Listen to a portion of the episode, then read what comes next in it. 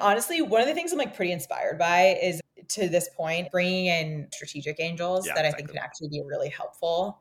One, we've seen this work really well. There's a business we wrote a small check into called Indify. The whole premise is the strategic funders deliver crazy outsized value and really de-risk the success of the, the project or the EP or whatever it is. And so I think a similar thing can be done here, which it's not just smart money, but it's a highly strategic money. In the version where you're, we're backing an entrepreneur, I'd say if you like are so far along on an idea, like just go raise for the idea. I think your cost of capital is going to be better, right? Just raising for that entity. To the extent you're working on multiple things or are not quite sure you want to go all in on one thing just yet, raising at like this, whatever, hold co or top co level is really interesting. In the creator version, I'd say it really depends how much time you want to spend on the content top of funnel growth engine versus the day to day operations of business. I mean, I had a deal come across my desk where creator influencer is launching a consumer business my qu- one question was well how much time is she going to go spend on this new thing? You basically want to have flexible capital to deploy against like the highest roi activity whether that's doubling down on content whether that's investing in r&d but if you're like no i really just want to like go all in on operations and run this thing it probably makes sense just to raise at the company level. Welcome to Media Empires, where we sit down with the most influential media creators right now to learn exactly how they built their empires. Our aim is to extract the secrets of top tier podcasters, newsletter authors, and media creators who are breaking the old rules for media success. Whether you're looking to start your own empires or simply curious about the nuts and bolts behind media businesses, you'll find valuable insights and tactics in each episode. Grab your headphones and let's dive in. This week on Media Empires, we're sharing an interview I did with Megan Lightcap back in early 2023. Megan shares valuable insights on the digital creator economy and how Slow Ventures goes about investing in the right creator.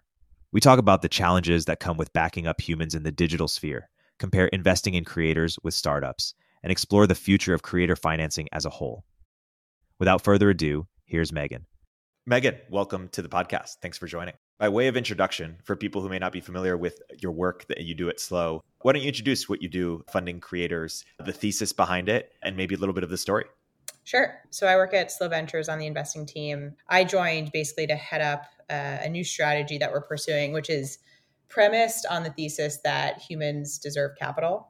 And so there's kind of two different flavors of that. One is funding multi time entrepreneurs or just like product builders in effectively what looks like an incubator. And so giving them kind of no strings attached to equity capital where they could deploy it against any project or use it in any capacity. And it's really just it's a bet on the person. The other version of that, which is where I spend more of my time, and we can kind of get into the split of time and all that stuff if it's interesting, is basically backing creators. So thesis being people follow people. If you think about, you know, who kind of controls consumer mind and wallet share today, there are influencers, creators, people you just love to follow in random rabbit holes. And so what would it look like if you could actually give those people capital to build interesting operating businesses and commercial opportunities on top of you know their personal brand. Again similar structure to the first one which is no strings attached capital they can use it for whatever. And yeah it's really a bet on the person. So that is my focus at slow Yeah, and and to we'll get into both of those in this episode, but let's start with creators. I mean, zooming out, it, it seems that a lot of people are realizing that you know acquisition costs are only getting higher, and that distribution is more and more important, and that creators just have this inbred dis- distribution channel, basically close to zero CAC, and they're also seeing you know people creators like Mr. Beast create businesses that transcend themselves. And creators Yeah. realize that their shelf life might be limited. Even separate from that, they just want to go bigger. Like, why not be able to partner with other people who can make businesses that expand beyond themselves? And there are examples of people doing it. And so it feels like the opportunities, the factors, the incentives are converging from all sides to make this happen. That's exactly right. I mean, the thing that's like really exciting, not to nerd out for a second, but like I think when you think about the P&L of a business, so much of the spend and the margin is basically marketing dollars. And so if you can rethink how those marketing dollars are spent or basically like what is contributing to marketing broadly and you kind of start to see you're fundamentally changing the P&L structure and the margin structure of a consumer business. And so and it's not for forever, right? Like at some point the CAC advantage plateaus or what have you. But in the early and medium term, like that gives you a massively competitive advantage to then redeploy that capital elsewhere, whether it's product development or hiring or what have you, that would have otherwise went to marketing. Yeah, it's fascinating. In in a Web two world, it, it, goes to you know Facebook or whatever you know platform you mm-hmm. want to use, uh, marketing channel. In a Web three world, some of that money you know went straight to the users in, in the form of tokens, perhaps. Totally. You know, in the creator world, maybe it goes you partner with a creator, and now you, you don't have to pay, own them in a long term, organic, authentic you know way. And so you guys, I, I, see you guys as pioneers in, in, in, this space, in both income share agreement more broadly or funding humans and, and, creators. Let's deep dive on creators. So you guys been doing this for, for a while now relative to this space. What have you guys learned? what's evolved in your strategy or, or the approach? Yeah, I mean, let me caveat this by saying it's still evolving, and I think it's going to continue to evolve. It's still like such a nascent asset class, if you want to call it that. I mean, one of the biggest unlocks for us, at, at least I think, with respect to getting this thing off the ground, is who's the right creator to back. Yeah. Because I think there's considerations from like why do they need capital, right? Like, are they is there actually like a product to sell? Product in this case meaning money. So is there like who is the right creator in terms of why do they need capital? How do you underwrite the business? Where can you be supportive? How do you actually like assign evaluation? And so the place where we've gotten a lot sharper are the types of creators. And so I think when, and it'd be interesting, I actually, because Sam did some of the deals before I joined. So it'd be funny to like have he and I both on and kind of take it, get his perspective. But like, yeah, yeah. I think since me joining, we've gotten a lot sharper on backing creators that sit within a vertical or a niche because you can like, you don't have to squint very hard to like see what kind of businesses they could build and like where, like, okay, the products that they can launch, the adjacent categories that would make sense, like how the flywheel kind of gets going. And so just having a more of a point of view on the types of creators. And then I think all the while it's becoming more and more apparent that like those that are simply just in like the attention game are really bad investments. One, I think it's just like it's really hard to sustain. And it's just like, I don't know how you quite underwrite that. So let's give examples of creators that you've either backed or, or, or would, would would back, and maybe ones that you know, may be compelling, but maybe not for your thesis? Like, who, who are you funding versus who you're not funding? Yeah. So we've backed, we've done a handful of deals. The one that we've talked most publicly about is Marina Mogilko. I'll only spend like a minute on her because sure. I feel like there's like a lot of her out there, but she's super interesting story. She immigrated from Russia to the United States, documented her life as an immigrant, applying to a graduate program, starting a startup here, and like turns out there's a whole bunch of people in the States who like are pursuing the American dream in a very similar way. And so that is kind of her niche, which is language learning and what it means to be kind of an immigrant in the States, basically pursuing like business building and wealth generation and all that stuff. So she's someone that we've backed. We have also backed someone here in New York. We haven't publicly disclosed, but this person sits within like the fitness, wellness, kind of like holistic space. And she's just done an incredible job building a business on absolutely no marketing and just like kind of like building this umbrella brand under which she can like so naturally grow into different adjacent categories.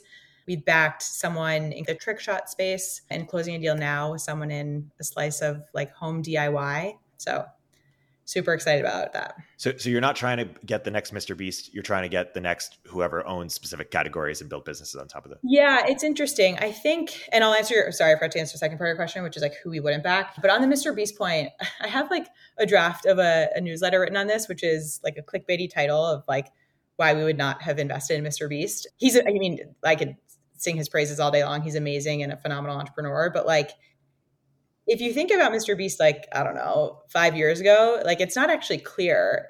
Like you couldn't have sit there and like said with 100% confidence that he was going to launch like Mr. Beast Burger, right? Or Feastables. Like it just like wasn't that obvious. And so that was like a very like weird, spiky, like discontinuous outcome, which I think is like pretty well suited for venture, but it just like it wasn't clear at the time. So it's fun to like do the postmortem on that one to say like, okay, would we have actually done that? Why or why not? But yeah, I think people that sit more within a category. But that's not to say that we would invest in some we wouldn't invest in someone that's like culturally relevant and has like a ton of different business ideas. I think it just like there's some nuances to it. I'll, I'll give you an example of someone, I'm not going to mention the name, but someone we passed on. This person has a massive following, born on like TikTok, kind of in that world, and has parlayed that pretty nicely into other platforms the thing I just like couldn't get conviction in despite his like massive audience was like what does he stand for? And like how do I like I couldn't quite get wrap my arms around like why would people buy whatever he's going to go do if that makes sense? Like it still felt like he was trying to figure out like what his thing was. So i mean great person like super talented in many ways but it was just hard to it was a hard one to underwrite yeah so is is that your answer to people the type of creator you wouldn't fund which is not specific enough or not niche enough basically yes but I, not I don't want to put anything like fully yeah, in blood. But that's um, right. Yeah, I think it, but like broadly, sure. Yeah. yeah. And are you really focused on YouTube as a platform? Like, are there any creators you funded who are just not on YouTube or not big on YouTube? Or how do you think about different platforms? And yeah, so YouTube's an obvious one. I think there's like you, you can obviously just get like early signals from monetization, given their mechanism is great. But I think Instagram is also quite interesting within specific categories doing a deep dive now into the parenting category for a whole lot of reasons. But most moms are on Instagram. Like, not a lot of moms are spending time watching YouTube videos, super time strapped. And so, in that instance, like, you know, most of these people sit on Instagram and like that's really where their following is. So, it's not YouTube only, but really focused on YouTube and then some Instagram. TikTok to me is like a little bit of a distraction. I think the followers don't really mean the same on TikTok and it's just like so fad driven and like yeah. so trend driven. It's I don't know. I tend not to spend much time there.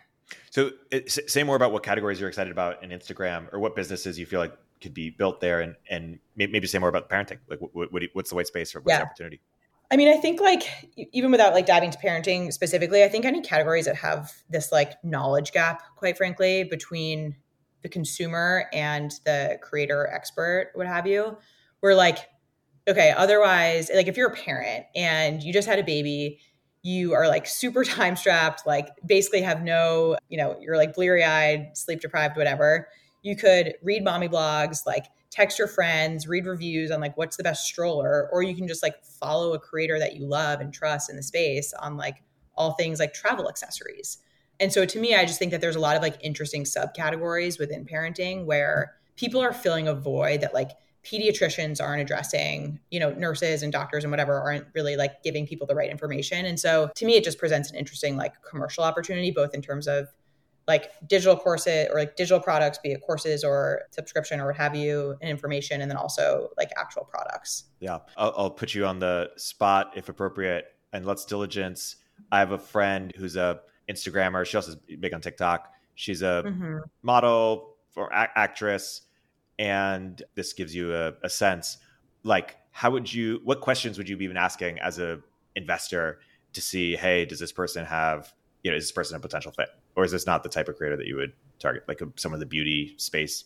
Yeah, I mean, it's not immediately. Granted, I've spent all of 25 yeah. seconds doing this, but like, it's not immediately clear what her thing is outside of modeling. I mean, to give you a counterexample, just because you mentioned it, like there's a beauty influencer creator on Instagram who I have converted on so I'm not even like a beauty person and I just convert on so many of her products because it is like incredible education for me and my friends. And so like that's someone where like if you pull up her page, like it's immediately clear what she does. She has crazy engagement. She launched like a paywalled platform. She's doing launching a tech app. Like she has her Geneva community. She's doing meetups. Like there's so many pieces of this puzzle, and you start to be like, okay, is this a version of?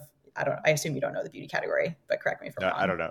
okay, yeah, I don't know. So like for example, it's very funny. Back at when I was, I worked at a consumer fund called L Catterton, and one of the deals that came across our desk at the time, this was you know probably five years ago at this point, was Pat McGrath. Pat McGrath is a celebrity makeup artist to the stars, like super well known. She is phenomenally talented. And she wanted to launch a brand, like her own makeup line. And at the time, we were like, ha ha, like, how can you invest in a person? There's no company. And then it's like, cut to, like, this is the whole thing. And so for this beauty person I follow now, she is driving insane levels of, con- of conversion on products she likes and reviews and uses in her day-to-day client at clients as like a makeup artist. And so maybe she launches a beauty line, right? Like I have no idea, but she's you can start to see like she's building pieces of her like beauty empire and then I am willing to bet that the eventual thing will be launching her own line. So like that's an example of like you know that it's immediately clear what the niche is. the she's already starting to demonstrate like commercial first of all like commercial minded that she's commercial minded and then three you could like pretty easily underwrite it like there's the content business there's the potential consumer business or the beauty business cpg business and like you can kind of wrap your arms around what it is versus the person you just pulled up like not super clear to me. Yeah. A clear trend it seems is commerce you know on top mm-hmm. of creators another clear trend is like courses. One question i have is like can they really build marketplaces? You can some like you know real estate influencer build like the next zillow or something? Like or can they really yeah. build software products that can achieve real scale? Or is it just this bundle of kind of you know 10 million dollar businesses here and there? Like and obviously you know some of the biggest creators have launched you know clothing eh, makeup lines or whatever that you know are sure, worth yeah. you know hundreds of millions or billions of dollars but how do you think about that or, or is that something you you are asking yourselves yeah i mean I I think it can be done. I mean, I think we've seen examples of this. So there's a big fashion marketplace. There's multiple, but I'm pretty sure it's Moda that got their start with this woman, Lauren Santo Domingo. She's like kind of a socialite, like a name in New York, blah blah blah. Like so much of I think the start of that was who she was as a person, right? And just like super plugged into the right communities, got the right people on it. I mean, obviously she had to have some level of entrepreneurial nature to do that, but I think it's entirely possible. I think it just takes the right person. I mean, we, we've seen an example of this, not that it's a marketplace, but it's a software tool. Ludwig, who's like huge streamer, he launched Mogul, which is, you know, it's basically a software product. And so it's like, okay, well, instead of using your influence to drive like conversion on product, like what if you actually use your influence to drive conversion on like installs? So like I think that's kind of interesting. I mean, you can take this concept and apply it to like any category, which I think is like the interesting opportunity here. I mean, even within like consumer health, right? Like Parsley Health is a, a business here in New York founded by Dr. Robin Berzin, who is like a pretty big name in the like functional medicine space. I certainly learned about the business because of her. And like, I mean, I'm, you know, a small sample set, but like, I don't know, we're in a very different world now. Like, I, who's to say that like that can't happen again? So I don't know. I think the opportunity is like much bigger than just CPG. And I think, I think the thing that gets us there is just more examples coming online of like people doing interesting stuff, whether it's Ludwig or, you know, profile on Robin Berzin or some other doctor doing something interesting. Like I think you just kind of need need examples. Totally. And so how does it compare kind of creator investing to uh, investing in startups. Like investing in startups, you know, they say, you know, you're looking at the quality of founders, you're looking at the team, you know, the market, the product, you know, can this get to, you know, 100 million in revenue? Like, yeah. you know, what what are the uh, the comparative questions when you're evaluating creators? Yeah. Yeah, I mean, it's a it's similar to investing in startups with respect to like, okay, is this an attractive market and why? Is this growing and why? Like, what what do you have to believe for this thing yeah. to like exist within the market, fine. Then I think it's there's like some level of underwriting against any existing business that happens. And then I think like the squishiest part is really how do you assign a value to the things that don't yet exist that like can be created by the creator or launched by the creator, which is basically where like the premium comes in on top of like any value you get to in underwriting existing assets. But that's the hardest part. I think I mean the other part is like a lot of creators, you know, they're new to this business building world. You know, a lot of them have founder DNA, but a lot of them don't. And so I think it's evaluating too, you know, are they thinking about like how to build the empire over a 10, 10 year horizon or are they just focused on like the next brand deal, right? Yeah. And so it's just spending time with them and like really trying to deeply understand like what their motivation is. But I'd be lying if I said I had it all figured out. I'm, I'm curious how you think this creator financing space is going to kind of play out more broadly. Like, is it fair to say that you guys are like Series B investor, or how would you consider yourself?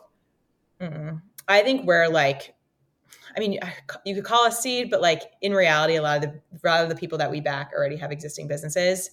So I don't know, like C plus, Series A, maybe. Cool. But then you see a lot of like Creator DAO is doing super early stage stuff. Everbloom just launched. There's a handful of others I've recently spoken to that like they're putting in $40,000 in some instances. So it's micro, micro transactions. Yeah. So it's fun to see like how the ecosystem is evolving at like a very rapid pace all along the spectrum. And then obviously on the high end, you have like Night Capital, TCG doing like full majority buyouts of these types of businesses. Yeah. Uh, so I, I wonder if there's an opportunity to for a player to come in and help these creators find COOs or co-founders yeah, because yeah. You'll, you'll give them capital and you'll support yeah. them but they kind of need someone to do it, right? Totally. How do you think about that? Yeah, I think it's a real opportunity. I think people are starting to build against that opportunity just from recent conversations I've had. I mean, I also, I'm like kind of on a soapbox about this. So I'm sure you can find this elsewhere on the internet, but like, it's crazy that like HBS doesn't have a guest speaker that's like, hey, like type A student who wants to go be like a GM at Uber and like run their own business line, like forget that. Like basically just go like pair up with a creator and like run their business. I mean, yeah. I think I was talking actually to Josh Kaplan about this last week, which is like there has to be some they have to paint some vision of like the economic trade which is like okay if your like total compensation at uber is you know cash plus rsus like what is the equivalent like path to liquidity effectively in a creator business and so that i think is going to be like the hurdle in bringing on like really talented people but i think we're like i think it's going to happen very soon but yeah. someone should do it and I, I think one path might be partnering with a management company say, yeah. hey, you guys know how to attract great talents, how to keep them happy. Mm-hmm. We'll focus on like incubating businesses on top of it and give you, you know, a huge stake in that that you weren't going to do otherwise, perhaps. You mean having the management company find the COOs? Oh, I'm saying that you mentioned the, the person HBS, like someone who wants to do this, maybe par- yeah. joining a management company or partnering with, you know, people who manage creators already and saying, hey, the management company's focused on management and brand deals and kind of more local opportunities why don't we expand an incubation wing to, to it? Yeah. Because otherwise it's going to be sure. hard for that person to just find talent, build a relationship with the talent, you know, convince them, etc. Yeah. I mean, I think, yes, I think that is a, an entirely reasonable path for this to exist. Yeah. I'm curious how you think about business creators or even like, mm-hmm. you know, Workweek, for example, is trying mm-hmm. to create different media properties within tech or business more, more broadly. And I'm curious if that's something, you know, they're kind of newsletter first, maybe sometimes podcast first, and then they're putting courses and other business on top of them. I'm curious if if that's something that you'd potentially get into or how you just how you think about those opportunities generally. Yeah, I mean, I think one of the things we're kind of careful of is like we don't necessarily want to invest in just a media business. Those are obviously like not super i mean they're just like from a business perspective they're not like the most venture backable it is certainly one aspect of what could be a really interesting total composition of a business but i don't see us investing in the pure media property wait, wait, let me give an example like would you have backed someone like lenny Rachitsky? today he has a media property that has seven figures but in theory, um, and maybe he wants to do this, I'm not sure, but he could build a product yeah. that sells to product managers, or if there's someone who's a sales creator, they could build a Gong competitor or something, you know, yeah. HR yeah. Lattice competitor, you could imagine. To the extent they articulate that there's stuff beyond just a media property, 100% think about like Harry Stebbings is an interesting example of this. Launched the podcast and then now he has the fund and yada yada. It totally depends though, what's the end point? Again, like how do you build the empire and like what's part of the empire, I suppose. But I think there's been a lot of com- we've had a lot of conversations with creators that are really just building like media properties. They're pretty upfront that like there's not much beyond that. That's really what they want to focus on and I think they're amazing, but I, it, they're just kind of hard to for us yeah. to talk right. You, you did a recent write up on creators franchises, or, or, talk about why oh, that yeah. mental model is helpful, or unpack that. Yeah, that was like one of these I don't know, like twenty minutes during a meeting, and I was like, this is kind of an interesting idea because we were somehow we were like talking about franchises at Slow. I mean, I don't know. To me, it's like and Kevin over at Epic Gardening made the initial point that like sparked the idea, which is this bundling of creators. Because I think you're going to see a lot of creators rise to the top in certain categories. And I think there's like an interesting value exchange to be had between top creators and smaller creators in that category to grow the overall pie. And so I don't know, it just feels like a natural place for there to be like, okay, I give you a rev share but in return you give me business in a box the playbook the whole thing. I like benefit from the mothership and vice versa. I don't know. It's kind of an interesting expression. And again on my trope of this is really just consumer reimagined. It's kind of an interesting way to to play it. Yeah. I want to talk about the the deal that you guys have. How, how did you talk, what do you unpack? What, what is the standard deal or even what are examples of deals? And at how you came how you've evolved that deal. And i'm sure it'll continue to evolve over time but what, why don't you yeah. share some of that? So the high level structure of the deal is that there is a joint venture, Holdco, effectively, that the creator owns in its entirety. And then we basically put capital into that JV, which makes it a JV. And in exchange, we get a percent of future earnings. So could be on revenue, could be on some negotiated, you know, line on the P&L, whatever it is. And then any equity stake that the creator themselves has, we basically our ownership would be reflected in them. So the simplest way to think about it is like whatever ends up like hitting their pocket, whether it's equity, shares in something, cash, we get a small stake in. And it's generally five to 10%. We don't really want to go above 10%. And we'll put in capital anywhere from half a million to 2 million on the high end. Yeah. My, my you've probably already considered this and maybe you're doing it or it's too complicated. But my one thing that would be interesting is if you also allowed kind of angel investors to to get in who are either fans or cur- curators or other people so that you know 10 years from now or 20 years from now there isn't this like you know creator in case there's a dispute there isn't this like creator versus Slow where it's like that was kind of taylor swift like situation. I, I, feel like that can yeah, be a way yeah. to de-risk that, that, and kind of a, just align incentives more often. Honestly one of the things i'm like pretty inspired by is to this point bringing in strategic angels that i think can actually be really helpful one we've seen this work really well. There's a business we wrote a small check into called Indify. Yeah. Um, and it's are you familiar with it? Yeah, yeah.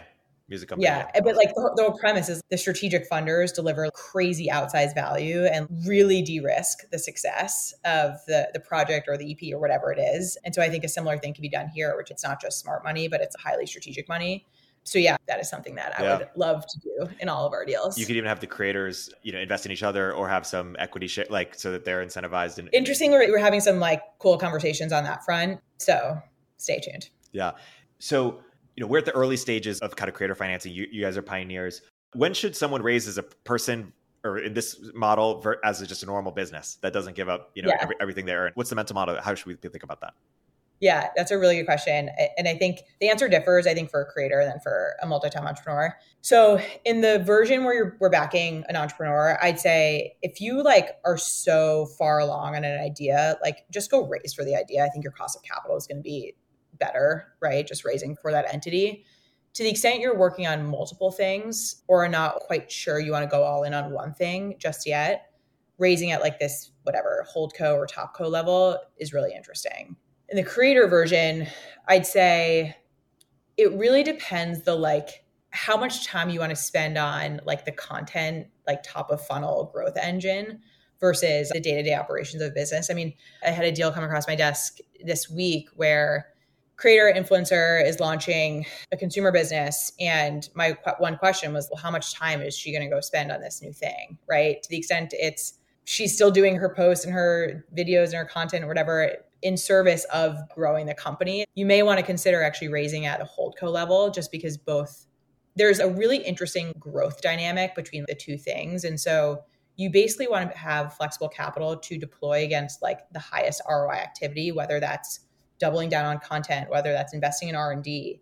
But if you're like, no, I really just want to like go all in on operations and run this thing, it probably makes sense just to raise at the company level. It really comes down to just growth building, I suppose. And then also if there's other ideas you want to also pursue alongside that don't necessarily fit into the the existing entity of the company you're contemplating, like it's also kind of interesting. Yeah. At hold co. So, just to give the context to the listener, I'm decidedly passionate about the ISA space, you know, investing in humans in general. I partnered with you guys like four years ago to host one of your ISA conferences. I was on Sam Lessin's The Information podcast to talk about ISAs a few years ago, and I've invested in a couple of companies in the space, not as much as you guys for sure. So I say this with, or I ask this with a desire to see this happen, which is there's this tension on the deal, which is some people you know, ISAs have always been a controversial concept. People will claim all sorts of things, but the idea of giving some percentage of everything you earn for some period of time makes some people uncomfortable. Some people don't want to accept it. At the same time, I feel like the reason why that needs to happen is for it to be a comparable investment to wherever to other start let's say startup investments yeah. like that same dollar that goes into creator financing needs to compete with going into tech startups or something else totally.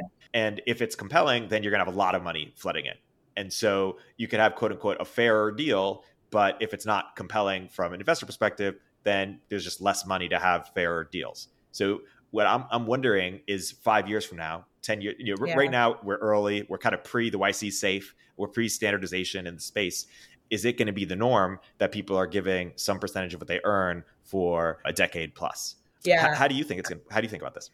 I mean, it's a supply and demand issue, right? I don't see this going mainstream for the everyday worker. The math just doesn't make sense. From an investor's perspective, again, those dollars are competing with, you know, other opportunities. And so I don't think it's going to go mainstream from that perspective, but I to the extent there are these people-led companies and brands where it's actually a little bit unclear where the line starts and ends with respect to business building and then also you as a person with influence and whatever. I think that's a really interesting use case for this model but again like not for everyone right if you're not a public person if you have a nine to five job yeah. and the math just doesn't make sense and it doesn't appear that there's a world i don't know there's logic for that but on basically if you look at someone and even on like the entrepreneur side if you look at someone and you're like they're just like addicted to building. There's actually no reason why an investor wouldn't want to bet on that person. We kind of see this happening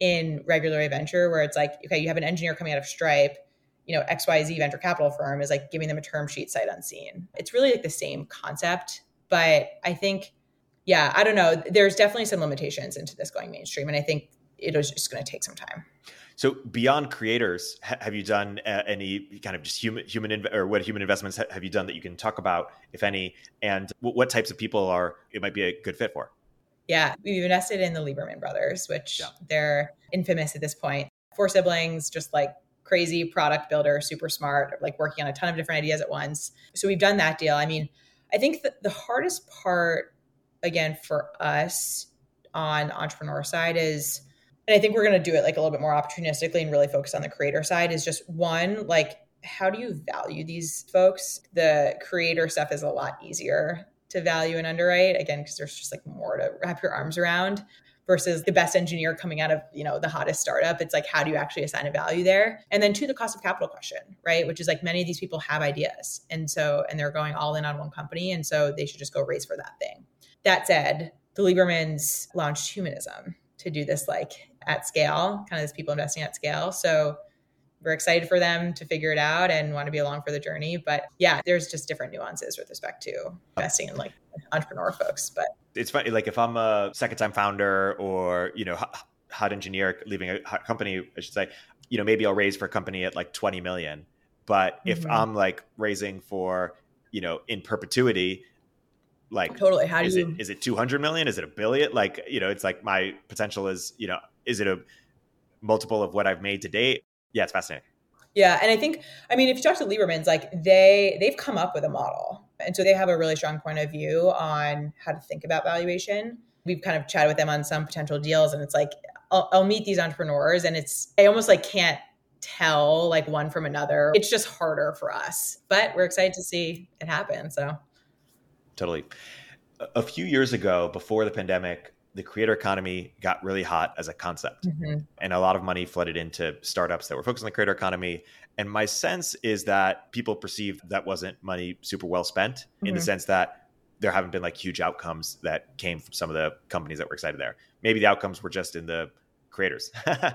how would you kind of reflect on what we've learned as an ecosystem about the the creator economy yeah. Well, you should look read my newsletter from yesterday. Exactly. I'm teeing, you, teeing you up. You're teeing it up.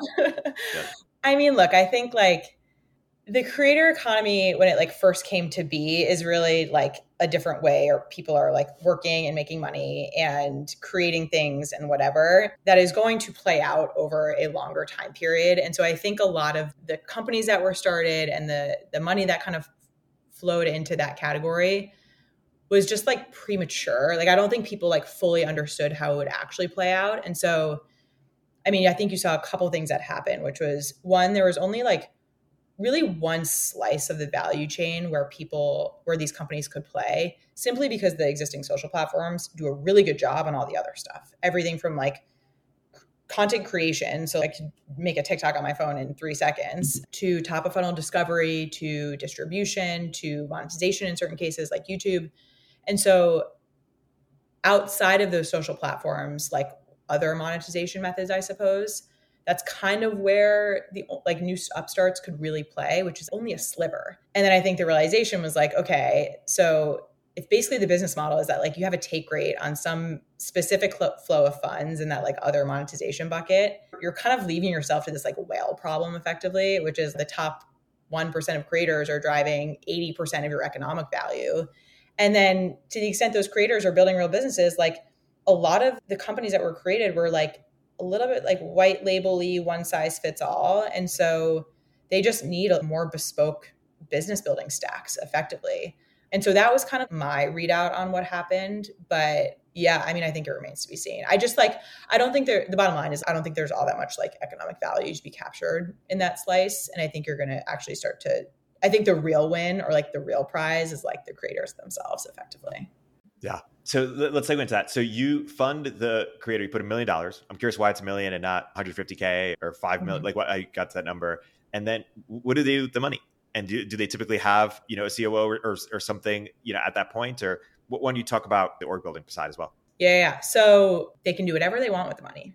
Literally, no strings attached. They could hire a nanny if it gives them more free time to like create content. So we want to be really careful as to like not direct how they use the money and just have them again like when you're raising at the holdco you get the benefit of like crazy flexibility and so they can do whatever they want with the capital i mean as part of the deal and underwriting or whatever, I think they need to have a pretty clear idea of use of funds and what is it actually going towards. There's also some like tax implications if you use it for personal stuff, but so generally it's used to launch a business or like the guy that we're doing a deal with now, he's has some like crazy ideas as to how he's using the money that like we love because it's like these are the types of things that you get like these crazy outcomes. They usually don't have like a COO. A lot of times the money is also used to go just like hire people around them to just let them scale like a regular business.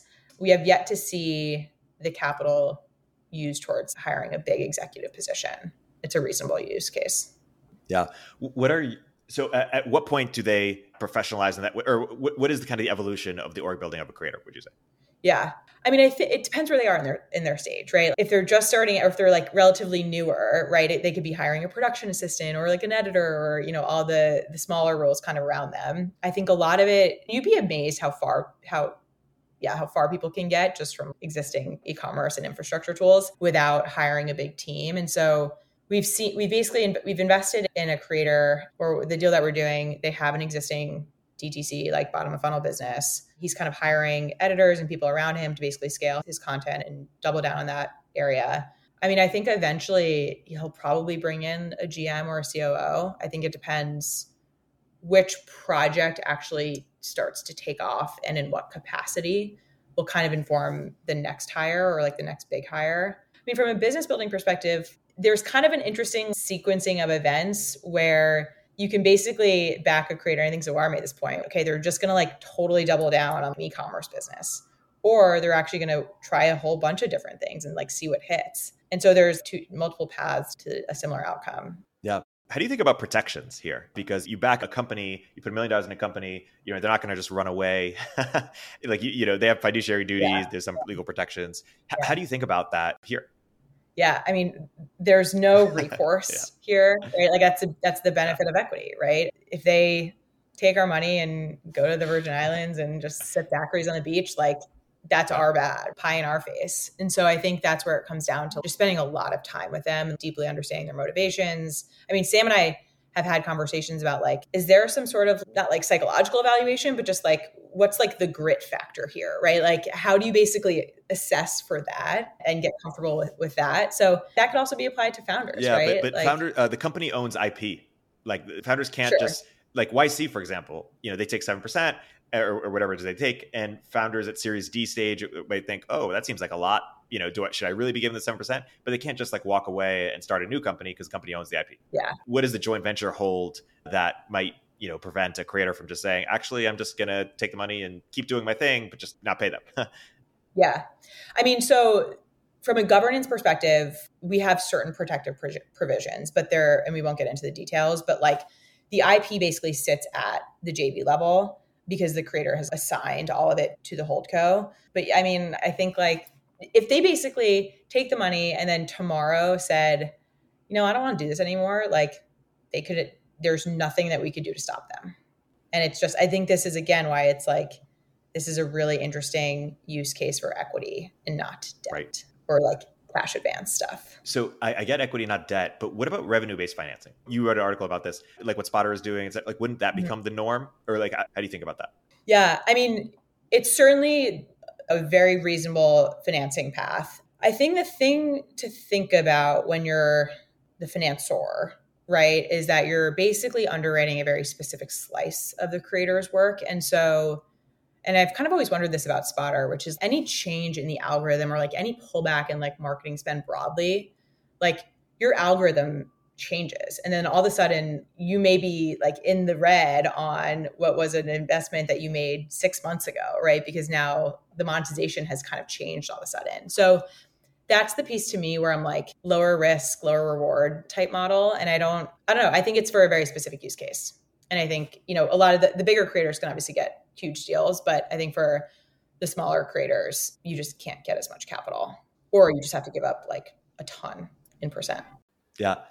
You guys just launched a newsletter. I, I was, you know, before you did that, I was going to ask, why don't you become creators yourselves about the creator economy yeah. and just, or about, you know, yeah. the business of creators and yeah. just become the leading, you know, voice uh, on how to do it, like the Paul Graham of creators, so to speak.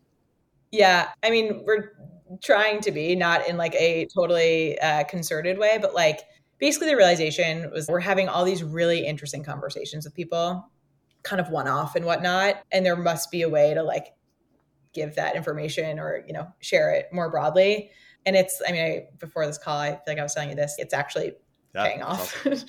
which is, you know, it, it, content works. And so maybe one day when there's like an actual like full team, but I just think there's like so much to do now, right? Like this is like kind of a startup in and of itself. So thinking everything from the messaging and the narrative and education and the marketing of it to like who are the right types of creators to how do you actually structure the deal to underwriting to post investment support to like you know soup to nuts this is like a product that we're trying to build and a company basically a company that we're trying to build and so i just don't know that there's the bandwidth to be like a full-time creator right now so the newsletter is what we're doing but there may be more i mean who knows we're trying to do more like I think the humanism team and I are doing like a one day conference actually in Miami. I'll keep you posted. Yeah. It's fascinating. People will say when you get into venture, hey, you should build up your Twitter presence. That's where VCs are. John Coogan came on and you talked about how you know he's really invested in YouTube. Garry Tan, a couple of others have. Mm-hmm. Other people have said, you know, Patrick O'Shaughnessy says his podcast network, and he's like, I actually don't touch YouTube because my audience of you know, kind of yeah. you know, GPs, LPs, etc., is probably not on YouTube. So what John Coogan says is, yep. yeah, they're not on YouTube, but the GPs and LPs of the next five, ten years will be on YouTube, yeah.